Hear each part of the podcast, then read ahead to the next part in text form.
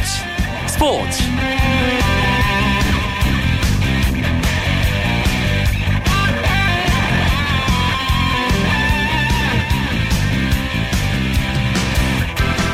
안녕하십니까. 금요일 밤 스포츠 스포츠의 아나운서 오승원입니다. 어제 이어서 오늘도 이광용 아나운서의 빈자리 제가 채워드리겠습니다. 자, 아시아 최고의 축구 클럽을 가리는 아시아 챔피언스 리그 16강 경기가 이번 주부터 시작됐습니다. 우리나라 축구 클럽 중에는 전북 현대와 수원 삼성, FC 서울, 성남 FC가 진출했는데요. 최근 몇 년 동안 아쉽게 우승컵을 놓쳤던 기억을 갖고 있는 한국 축구 클럽 팀들 이번 아시아 챔피언스 리그를 벼르고 있었는데요. 드디어 열린 16강 1차전 경기. 자, 하지만 한국 4개 클럽의 성적은 1승 1무 2패로 기대보다 약간 아쉬운 성적을 거뒀습니다. 이번 주 축구장 가는 길에서는 아시아 챔피언스 리그 16강 1차 경기 결과를 리뷰해 드립니다. 자, 먼저 오늘 들어온 주요 스포츠 소식 정리하면서 금요일 밤의 스포츠 스포츠 출발하겠습니다.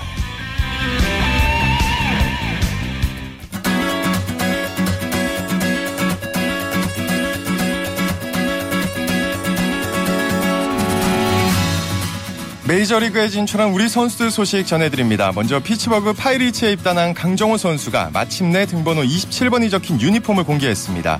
미국 플로리다에서 열리는 스프링 캠프 사흘째 훈련을 소화하고 있는 강정호 선수는 훈련에 앞서 열린 선수단 단체 사진 촬영 때 27번이 적힌 유니폼을 입고 포즈를 취했습니다. 이날 새로운 선수를 대상으로 한 정신교육을 듣는 것으로 하루를 시작한 강정호 선수.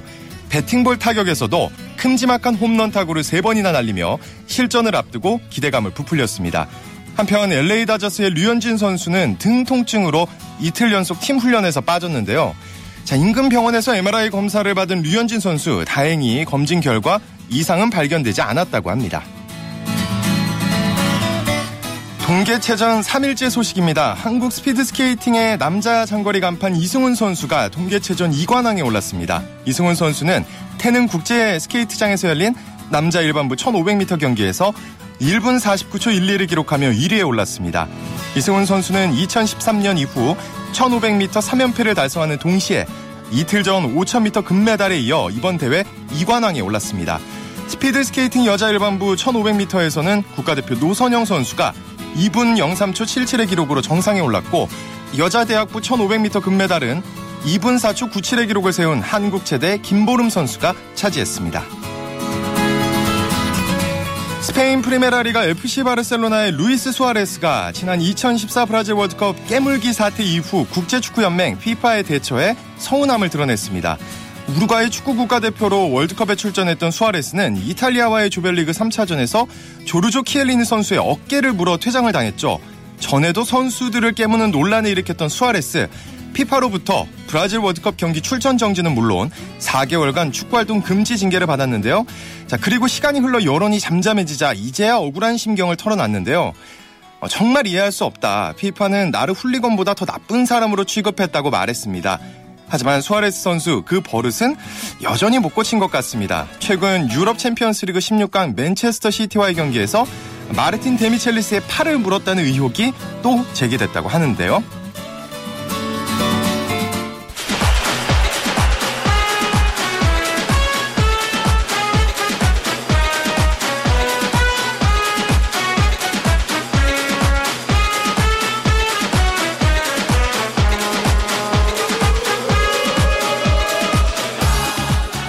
재밌는 축구 이야기를 나눠보는 축구장 가는 길 시간입니다. 축구장 가는 길에 동반자 두 분을 모셨습니다.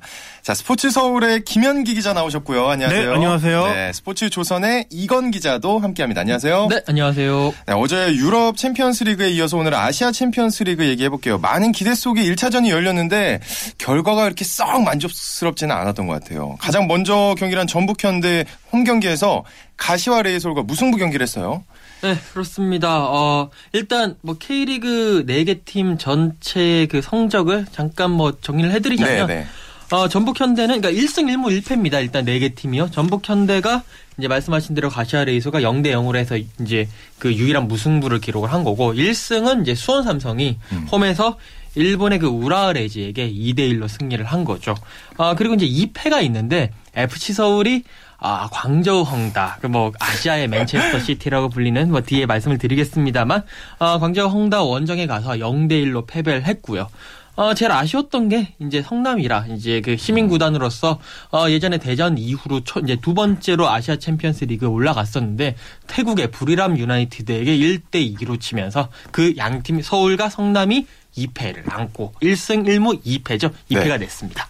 자, 근데 가시와 레이솔에게 전북 현대가 한 번도 이긴 적이 없어요. 이거 악연이라고 해도 되겠죠? 네, 전북이 그 전까지 가시와레이소라고 네 번 싸워서 네 번을 다 졌습니다. 음. 아, 예를 들면 2012년에 그때는 이제 최강희 지금 전북 감독이 국가대표팀에 잠깐 가면서 이응실 감독 대행이 이제 했을 때였는데 원정에 가서 5대 1로 진 적도 있었거든요. 음. 그래서 최강희 감독도 이번에 홈에서 가시와 또 첫 경기이기 때문에 꼭 이겨서 악연도 끊고 스타트를 잘 해보겠다고 선언을 했는데 결국 이제 무승부로 끝났고 어, 최 감독이 이런 얘기를 했죠. 홈에서 비기니까 꼭 진것 어, 같다. 네. 아, 그 표현이 딱 맞는 것 같습니다. 음, 특히나 홈에서 한 골도 못 넣고 무승부가 된 거 정말 아쉬운데 자 여기서 이제 전북 현대가 더 강해졌다고 평가했던 네. 우리 조선일보 이건 기자. 네. 이건 기자님 어떻게 된 건가요? 어 이게 제가 이상하게 조금 얘기를 하면 뭐. 뭐, 제 펠레, 약간 좀 펠레스러운 모습을 좀 보이는 것 같은데요. 예전에 좀 많이 그랬었거든요. 근데 이제 경기력을 봤었을 때는, 어, 상당히, 그러니까 이번 경기인가 전북 현대와 가시아 레이솔의 경기는 세 글자로 말렸다라는 그러니까 꼬였다라는 표현을 쓰면 좋을 것 같습니다. 어, 이제 현장에 가서 이제 취재를 하면서 지켜본 결과 전반 25분까지 어, 전북이 한 4대 0 정도로 이겼어야 되는 경기였거든요. 그러니까 전반 25분까지 두 골을 넣었었는데 이 두 골이 다 옵사이드 판정이 되고 이재성의 또 멋진 슈팅이 골대를 맞고 나오고 그 이후에도 슈팅들이 정말 골키퍼가 도저히 막지 못하는 코스로 갔었는데 그거를 그 골키퍼가 막아내더라고요. 음. 그러니까 그러다 보니까 골을 넣을 때 넣지 못하다 보니까 경기는 계속 이렇게 꼬이게 되고 전북 선수들은 어, 상당히 조급해지게 되고 막 옵사이드에도 걸리고 그러면서 어 뭐 이길래야 이길 수 없었던 경기였다. 결국 음. 가시아 레이솔과의 악연이 그 징크스라고 하죠. 그 징크스가 끝까지 가면서 다섯 경기 연속 무승이라는 그 음. 징크스에 결국 다시 발목이 잡히게 됐네요. 음. 권펠레 이건 기자님께서는 이제 반대로 이제 예측을 해주셔야 될 것 같아요. 네. 이제부터는. 근데 이렇게 볼 수도 있을 것 같아요. 이동 어쨌든 전북 전술의 중심에 서 있는 이동국 선수잖아요. 이동국 선수가 못 나와서 그랬다고도 할 수 있을까요? 네, 맞습니다. 저는 그렇게 보고 있습니다. 음. 사실 전북 플레이는 간단하게 설명하면 기승전 국입니다. 기승전 국. 이동국 선수가 이제 마지막에 골을 넣어서 점을 찍고 이기는 그런 플레이가 전북의 네. 플레이인데 네. 이동국 선수가 마침 다리에 경미한 부상을 당해서 한 1, 2주 못 나오는 음. 진단을 받고 이제 가시화전에 결장을 했죠. 그러면서 공격의 구심점 중심이 좀 사라졌다고 봐야 되겠죠. 에두 있고 뭐 애닝요 있고 네오, 레오나르도 한교원 선수가 있어서 이 네 명이 열심히 뛰었지만 마지막에 뭔가 정리가 안 되는 네. 네. 골로 정리가 안 되는 그런 플레이였고 최강희 감독이 이제 전북은 이동국이 골을 넣어야 잘 되는 팀이다 이런 네. 얘기를 작년에 했었는데 그 말 어, 생각나게 하는 가시화전이었죠. 그러면 어쨌든 홈에서는 비겨서 끝났고 2차전은 어떻게 풀어가야 할까요? 어 이제 3월 3일인데요. 어 물론 이제 가시와 레이솔과 2차전에 치르는 건 아니고 어 산둥 루넝과 그러니까 중국 팀이죠. 산둥 루넝과 원정에 가서 경기를 치러야 되는데 어, 이제 조금 머리가 아프게 됐습니다. 1차전에서 그 무승부를 네네. 했었기 때문에 어, 이번 경기는 무조건 2차전은 잡아야지 16강 진출에 유리한 고지를 점할 수 있는데 원정 경기란 말이에요. 거기다가 산둥 루넝은 1차전, 그러니까 베트남의 빈즈엉 원정 경기에서 3대 2로 승리를 하면서 상당히 상승세를 타고 있습니다.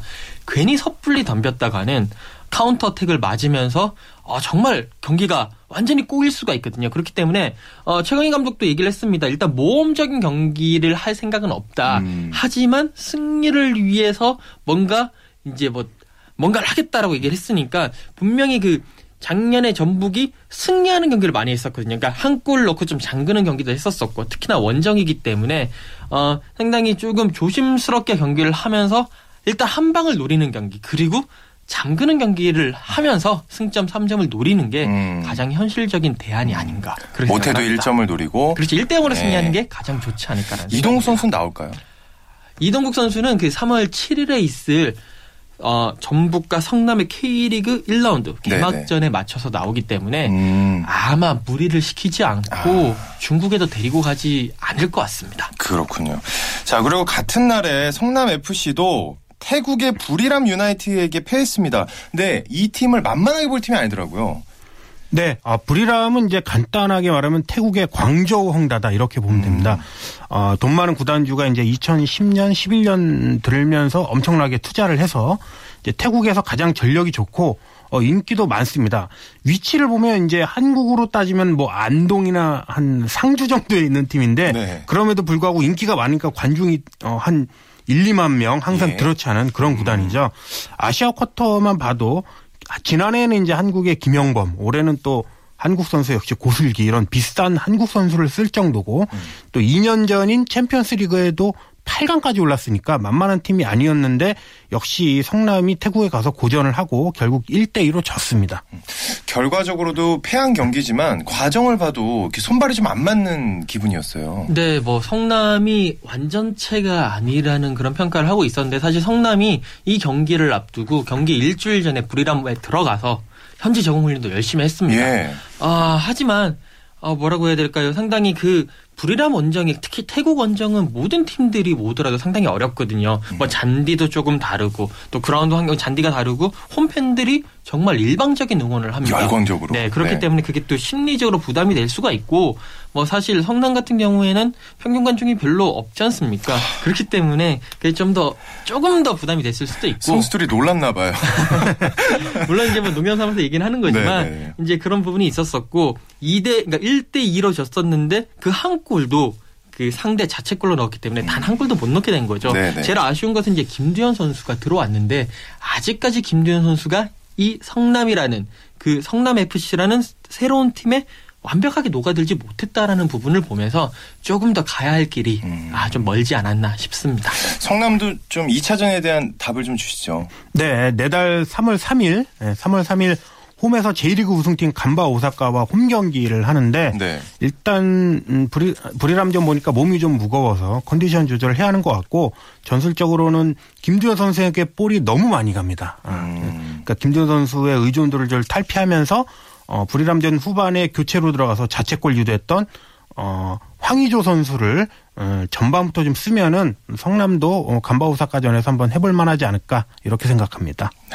자, 아시아 챔피언스 리그 16강 1차전 경기 리뷰 스포츠 서울의 김현기 기자와 스포츠 조선의 이건 기자 함께하고 있습니다. 쳤다 하면 홈런이고 슛 골이고 각본 없는 한편의 드라마 그것이 바로 그것이 바로 손에 잡힌 우승 트로피 목에 걸린 그 배달. 너와 내가 하나 되는 그것이 바로 그것이 바로 그것이 바로. 꿈꾸던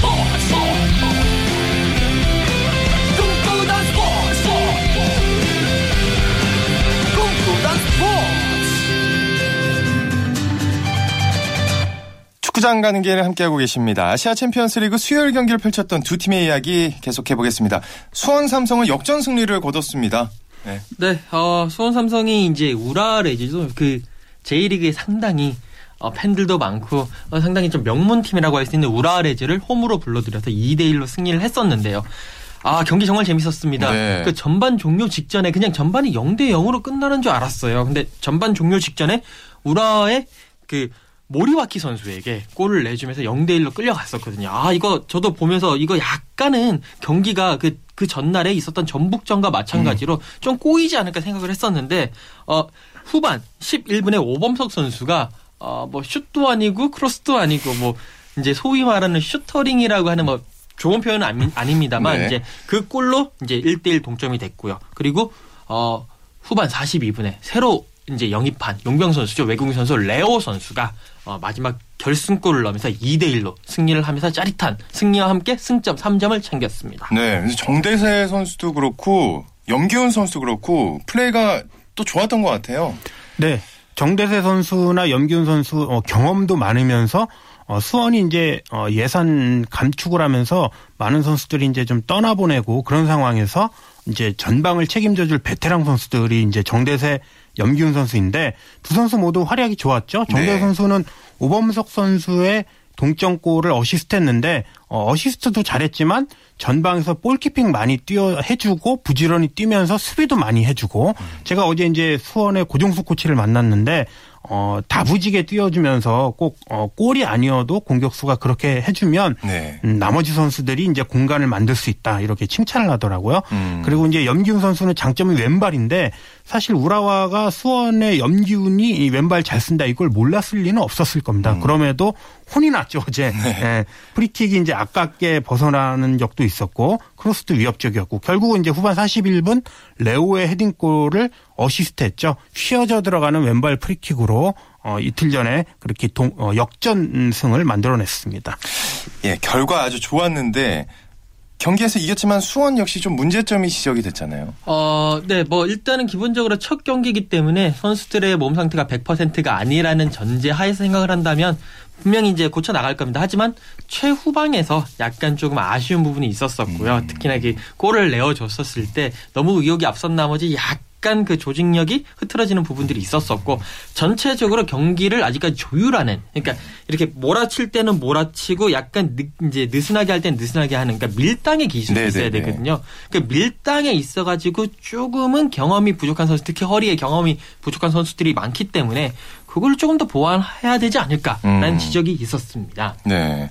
또 경기 외적으로 우라레제 도발하는 현수막이나 뭐 깃발들이 안 보인 것도 좀 화제였던 것 같아요. 네, 어, 수원과 우라와 경기는 경기도 어, 화제였지만은 어, 우라와 서포터들이 어떤 행동을 보일까도 이제 관심이 많이 있었죠. 네. 이제 우라와 서포터들이 2년 전에는 자기네 홈구장에서 이제 군국주의 상징인 우길기를 내걸고 음. 작년에는 자기네 또 홈구장에서 저페니즈 온리라는 그쵸. 그런 현수막을 내걸어서 어, 또 이제 인종차별, 민족차별 아니냐. 그래서 징계도 받고 그랬거든요. 이번에도 한 천 명 정도가 왔습니다. 수원에. 그래서 또, 어, 우려가 많이 됐었는데 수원 구단이나 우라와 구단이나 어, 양 구단이 이 우라와 팬들을 철저히 단속해서 소지품 검사도 이제 많이 하고 그래서 현수막은 아예 못 걸었습니다. 어떤 종류의 현수, 현수막도 걸지 못하게 했고 구단은 네, 깃발은 이제 구단에서 나눠준 것만 음. 흔들게 해서 어, 큰 문제 없이는 지나갔습니다. 네, 아, 좀 기본을 지켜줬으면 좋겠어요. 네, 그렇죠. 응원할 때 네. 응원하더라도. 네. 자, 또 FC 서울도 광저우 에버그란데와의 경기. 야, 이 두 팀은 또 사연이 있잖아요. 2013 아시아 챔피언스 리그 결승에서 맞붙었고, 그때 FC 서울이 패했었죠.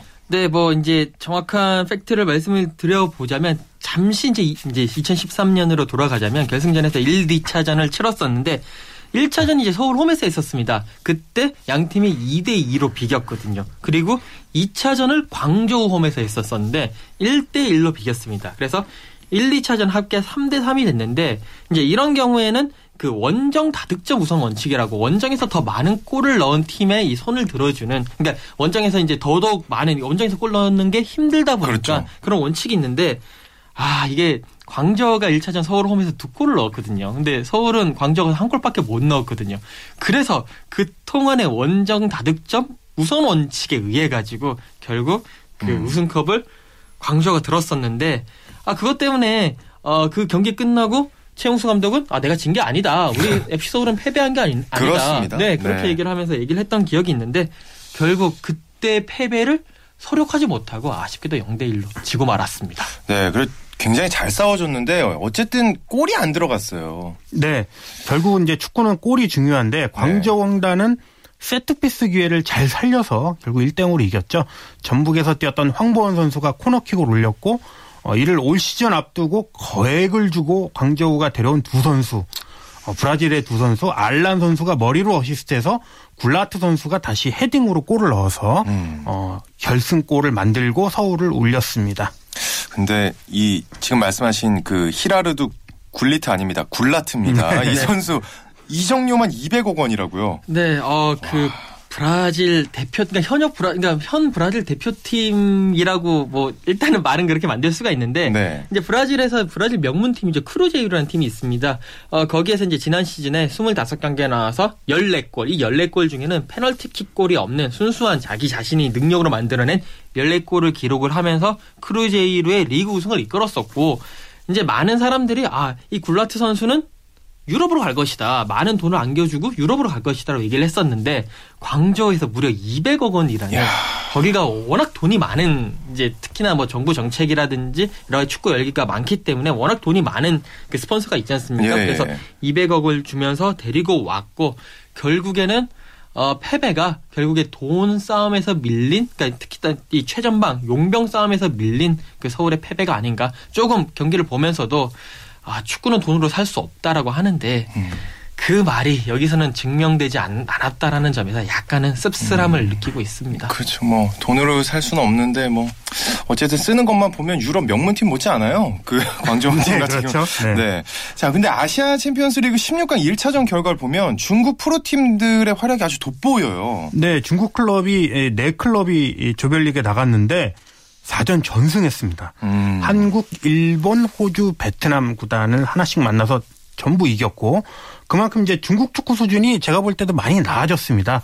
어, 초반에는 국내 선수는 별로 수준이 떨어졌는데 외국인 선수를 이제 비싸게 데리고 와서 성적을 내는 그런 식이었죠. 그렇죠. 광저우 황더 같은 네네. 경우가 대표적이었는데 외국인 선수 좋은 선수들이 들어오면서 띄워주니까 최근에는 국내 선수들, 중국 선수들도 많이 수준이 높아졌어요. 어, 지난달 열렸던 아시안컵도 보면 중국이 이제 모처럼 8강에 올랐는데 어, 8강에서도 호주에 0대 1로 졌지만 호주가 어, 전반 막판까지는 거의 쩔쩔맸거든요. 네. 계속. 예. 중국 국가적으로 축구에 대한 투자를 많이 하고 있으면서 어, 용병들도 좋아, 좋은 선- 선수들이 오고 중국 선수들도 그에 따라가서 많이 나아지고 음. 이런 선순환 효과가 이제 되는 것 아닌가 아, 그런 생각이 듭니다. 그런 거 보면 이런 얘기 들어보면 참 부럽습니다. K리그도 그렇게 할 수 있을까요? 어떻게 생각하시나요? 네, 일단 음, K리그도 그렇고 J리그도 J리그도 그렇고 네. 이제 K리그는 1승 1무 2패, J리그는 이제 이번에 1무 3패를 기록했잖아요. 음, 네, 네. 어, 한국, 일본 둘 다 이제 에, 부침을 좀 거듭하고 있는데 음. 일단 중국은 국가적인 투자라는 그런 호재가 있고 한국, 일본은 이제 그렇게 할 수는 없는 상황이죠. 음. 결국 이것을 풀어가려면은 어, 인기가 좀 더 높아지고 한국이나 일본이나 구단이나 이제 기업들이 축구에 대한 관심을 많이 가지는 게 음. 좋을 것 같습니다. 네, 1차전은 좀 몸이 덜 풀렸다고 생각하면 될 것 같고 2차전을 한번 우리나라 팀이나 일본 팀이나 뭐 기대를 한번 해보겠습니다. 자, 축구장 가는 길 아시아 챔피언스 이야기 재밌게 한번 해봤습니다. 스포츠 서울의 김영기 기자, 스포츠 조선의 이건 기자와 함께했습니다. 고맙습니다. 네, 고맙습니다. 감사합니다.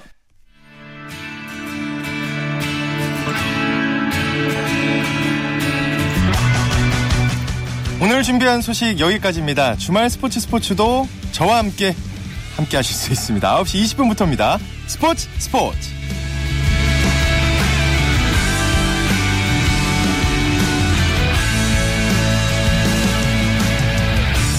As the sun goes down in front of me, reminds me where I wanna be.